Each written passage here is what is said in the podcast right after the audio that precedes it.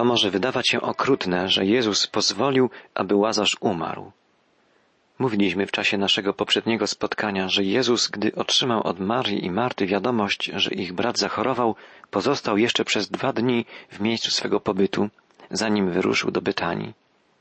W siódmym wierszu jedenastego rozdziału Ewangelii Jana czytamy, że Jezus dopiero potem powiedział do uczniów, chodźmy znowu do Judei. Dlaczego Jezus tak postąpił? Bo nie kierował się tylko uczuciami, ale przede wszystkim pełnił wolę swego Ojca.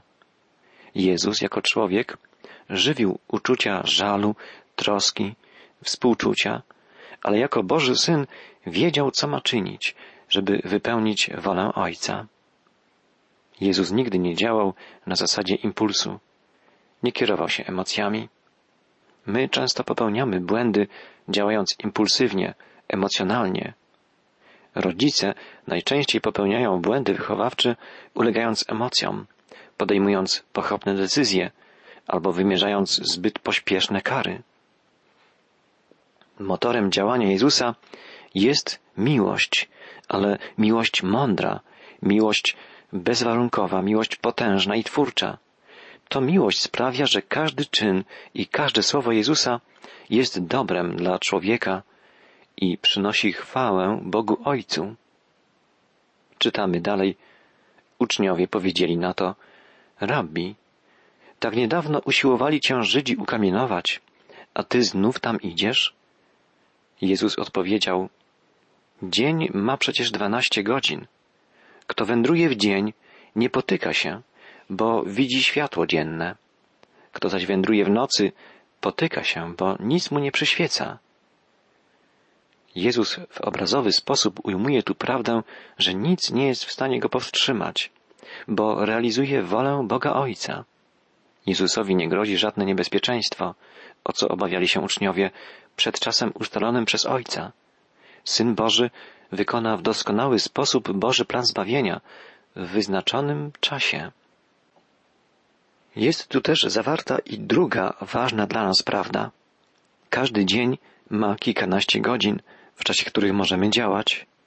Bóg dał każdemu z nas określoną ilość czasu, określoną ilość godzin, dni i lat na wykonanie zadania, które nam postawił, gdy powołał nas do życia.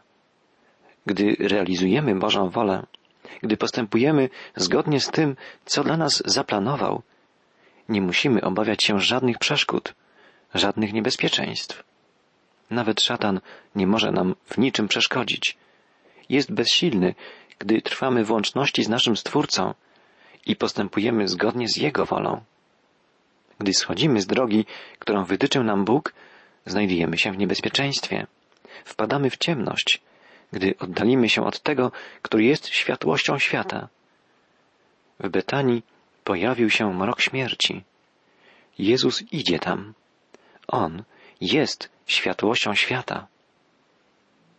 Jezus rzekł do uczniów, Łazarz, przyjaciel nasz, zasnął, lecz idę, aby go obudzić. Na to powiedzieli uczniowie, Panie, jeśli śpi, to wyzdrowieje. Jezus jednak miał na myśli śmierć, a oni sądzili, że chodzi o zwykły sen. Wtedy Jezus powiedział wyraźnie, Łazarz umarł, ale przez wzgląd na was, abyście mogli uwierzyć, cieszę się, że mnie tam wtedy nie było. A teraz chodźmy do niego. Uczniowie nie zrozumieli, co Jezus ma na myśli, mówiąc, że Łazarz zasnął. Dzisiaj wielu ludzi również nie rozumie, co oznacza sen jako określenie dotyczące śmierci. Biblia uczy nas, że w sen zapada tylko ciało zmarłego, a jego duch, jeśli był to człowiek wierzący, przebywa już z Chrystusem. Dla człowieka wierzącego, jak pisze apostoł Paweł, opuszczenie ciała oznacza odejście do Chrystusa. Jezusa nazywa apostoł pierwociną tych, którzy zasnęli, pierwiastkiem tych, którzy zasnęli. Czy oznacza to, że Jezus śpi? Nie. On żyje w uwielbionym duchowym ciele. Wierzący dołącza do niego duchem, a jego ciało śpi w grobie aż do momentu powstania z martwych. Dla człowieka wierzącego śmierć jest snem jego ciała.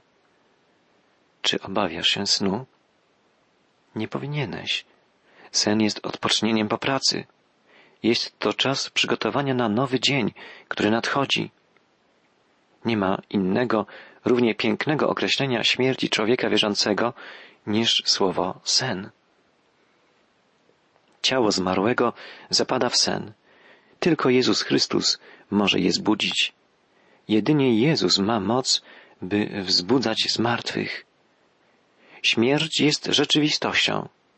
Jest dla nas mimo wszystko przerażającą rzeczywistością.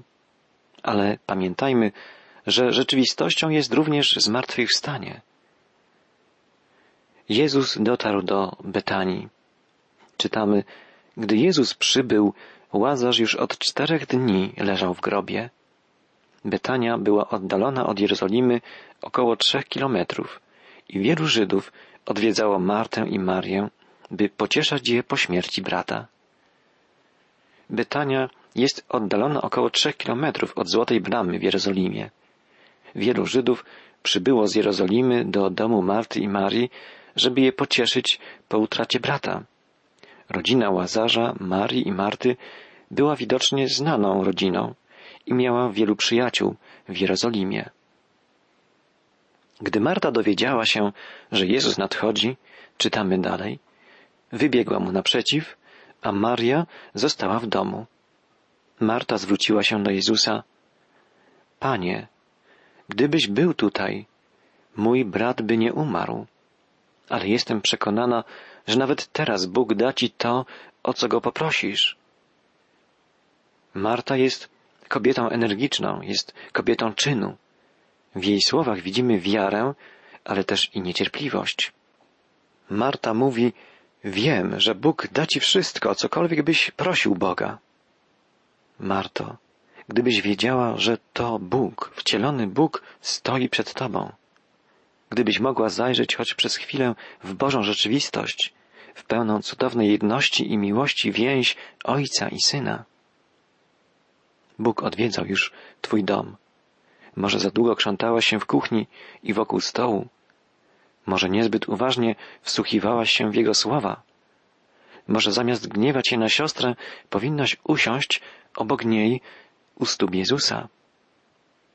Jak bardzo potrzebujemy czasu wyciszenia. Jak bardzo potrzebujemy czasu spędzonego u stóp Jezusa. Jak bardzo potrzebujemy wsłuchiwania się w Jego słowa. Jezus odpowiedział, Twój brat zmartwychwstanie. Na to Marta, wiem, że powstanie przy zmartwychwstaniu w dniu ostatecznym. Ja jestem zmartwychwstaniem i życiem, powiedział Jezus. Kto wierzy we mnie, chociażby umarł, będzie żył. A nikt z żyjących jeśli wierzy we mnie, nie umrze na wieki. Czy wierzysz w to? Marta wierzy w zmartwychwstanie. Wie, że w dniu ostatecznym święci powstaną z martwych, jak zapowiada to również Stary Testament. Marta nie wierzy jednak w to, że Jezus może pomóc jej i Marii teraz, w sytuacji, kiedy ich brat leży od czterech dni w grobie. Jezus pyta, Marto, to ja jestem zmartwychwstaniem i życiem. Nie wiesz o tym? Życie, prawdziwe życie, życie wieczne, rozpoczyna się w momencie, gdy człowiek wchodzi w osobistą więź z Jezusem. Ten, kto wierzy w Jezusa jako swego Zbawiciela, nigdy nie umrze, bo Jezus zmarł za niego.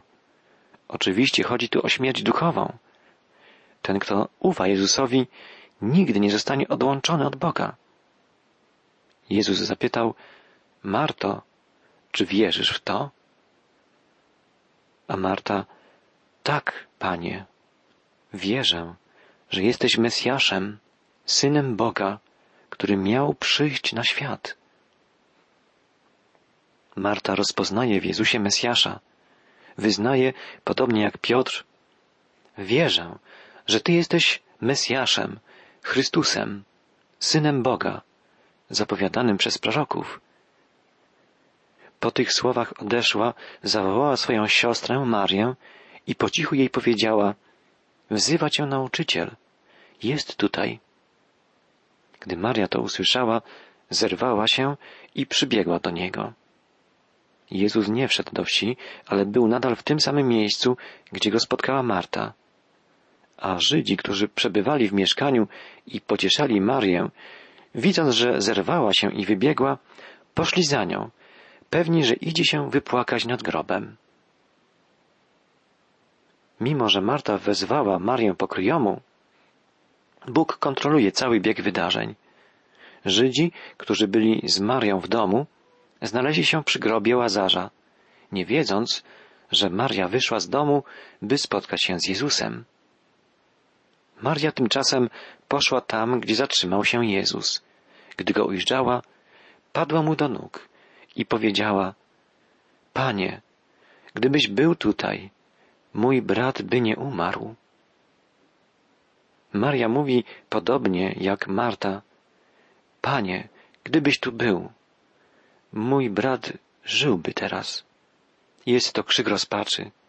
Marta i Maria znały Jezusa i gdy go zobaczyły, wpadły w rozpacz, gdy pomyślały, że wszystko potoczyłoby się inaczej, gdyby Jezus był z nimi w czasie, gdy Łazarz zachorował. Gdy Jezus zobaczył ją zapłakaną i płaczących Żydów, którzy z nią przyszli, do głębi wstrząśnięty zapytał, gdzie go pochowaliście? Chodź, panie, pokażemy ci, odpowiedzieli. W oczach Jezusa pojawiły się łzy. Czytamy, że Jezus wzruszył się w duchu i zapłakał. W oryginale greckim Jan użył tutaj niezwykłego słowa. Greckie słowo występujące w oryginalnym tekście Nowego Testamentu oznacza to samo, co parsknięcie konia, prychnięcie. Bliższe oryginałowi byłoby więc stwierdzenie, że Jezus się obruszył, że był wzburzony i taka była jego reakcja na śmierć. Śmierć jest wrogiem Boga. Czytamy w Biblii, że jako ostatni nieprzyjaciel zostanie przez Boga unicestwiona właśnie śmierć. Bóg nie planował śmierci dla ludzi. Jest ona czymś nienaturalnym, czymś obcym, czymś okrutnym. Śmierć weszła na arenę świata z powodu nieposłuszeństwa człowieka. Ukazuje swoje żądło z powodu grzechu, w jaki popadła ludzkość. Jezus był wzburzony i głęboko wzruszony. Apostoł Jan pisze, że Jezus zapłakał. Jest to tym bardziej znamienne, iż Jan, jak pamiętamy, podkreśla w swej Ewangelii bóstwo Jezusa, ale składa też świadectwo o jego uczuciach jako człowieka. Tutaj widzimy pełnię człowieczeństwa Jezusa. Wtedy Żydzi powiedzieli, patrzcie, jak On go kochał. Niektórzy zaś pytali, jeśli przywrócił wzrok niewidomemu, czy nie mógł czegoś zrobić, żeby Łazarz nie umarł?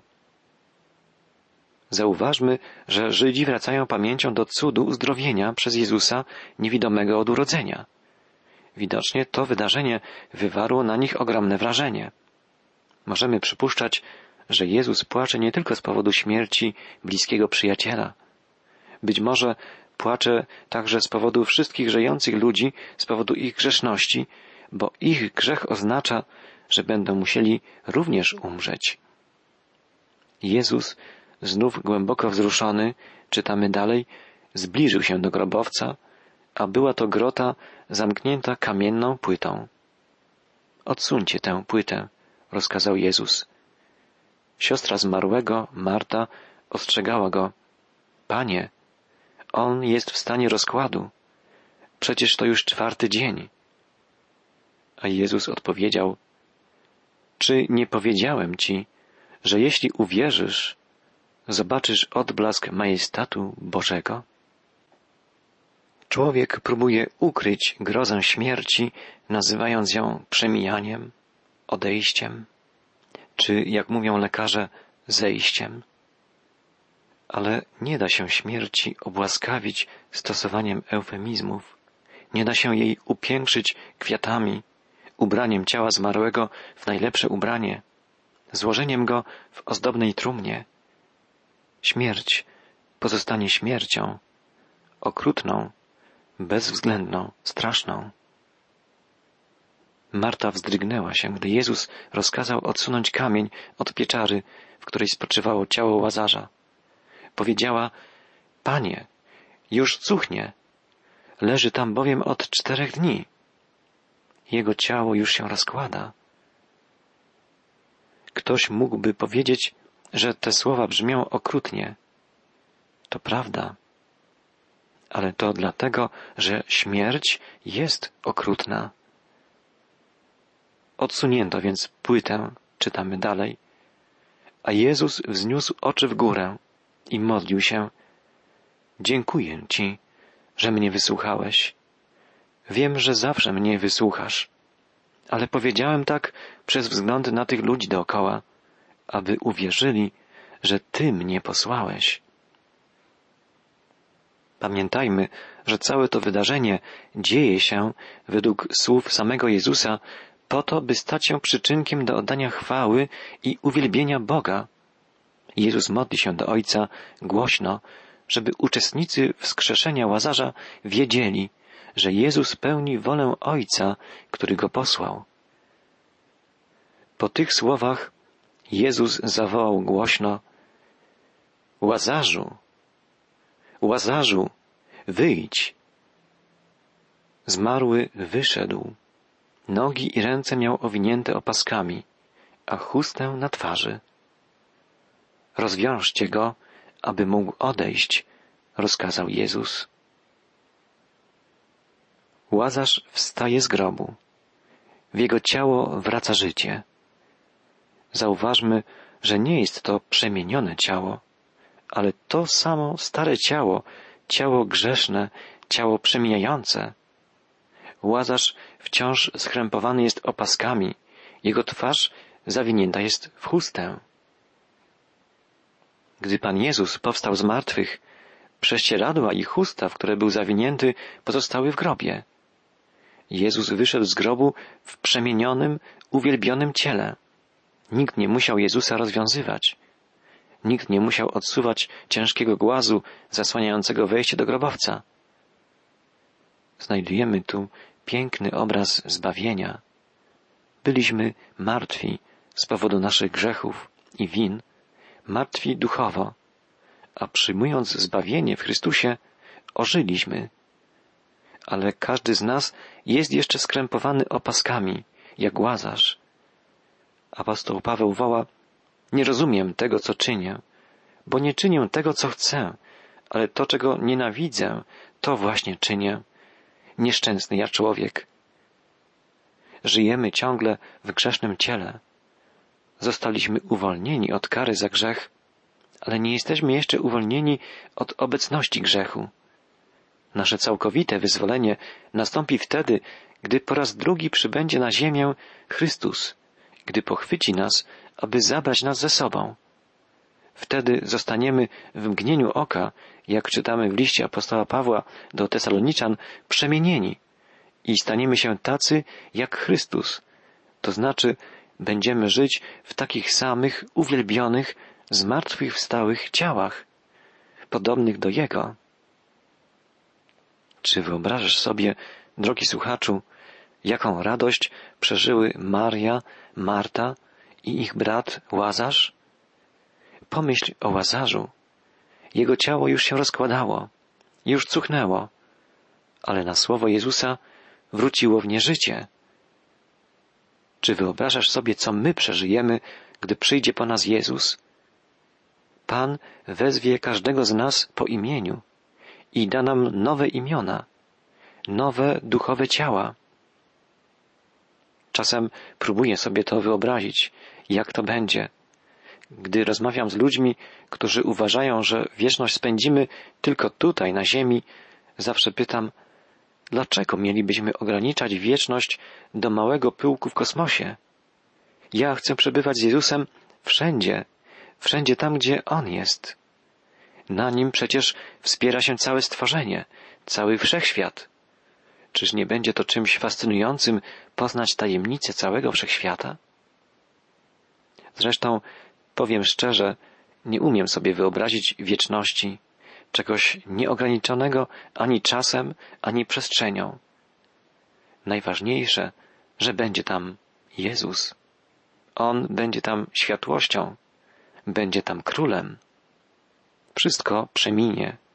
Pozostaną tylko Jego słowa, Jego miłość i On sam, mój Pan i Bóg, nasz Zbawiciel, kochający nas, zmartwychwstały Pan.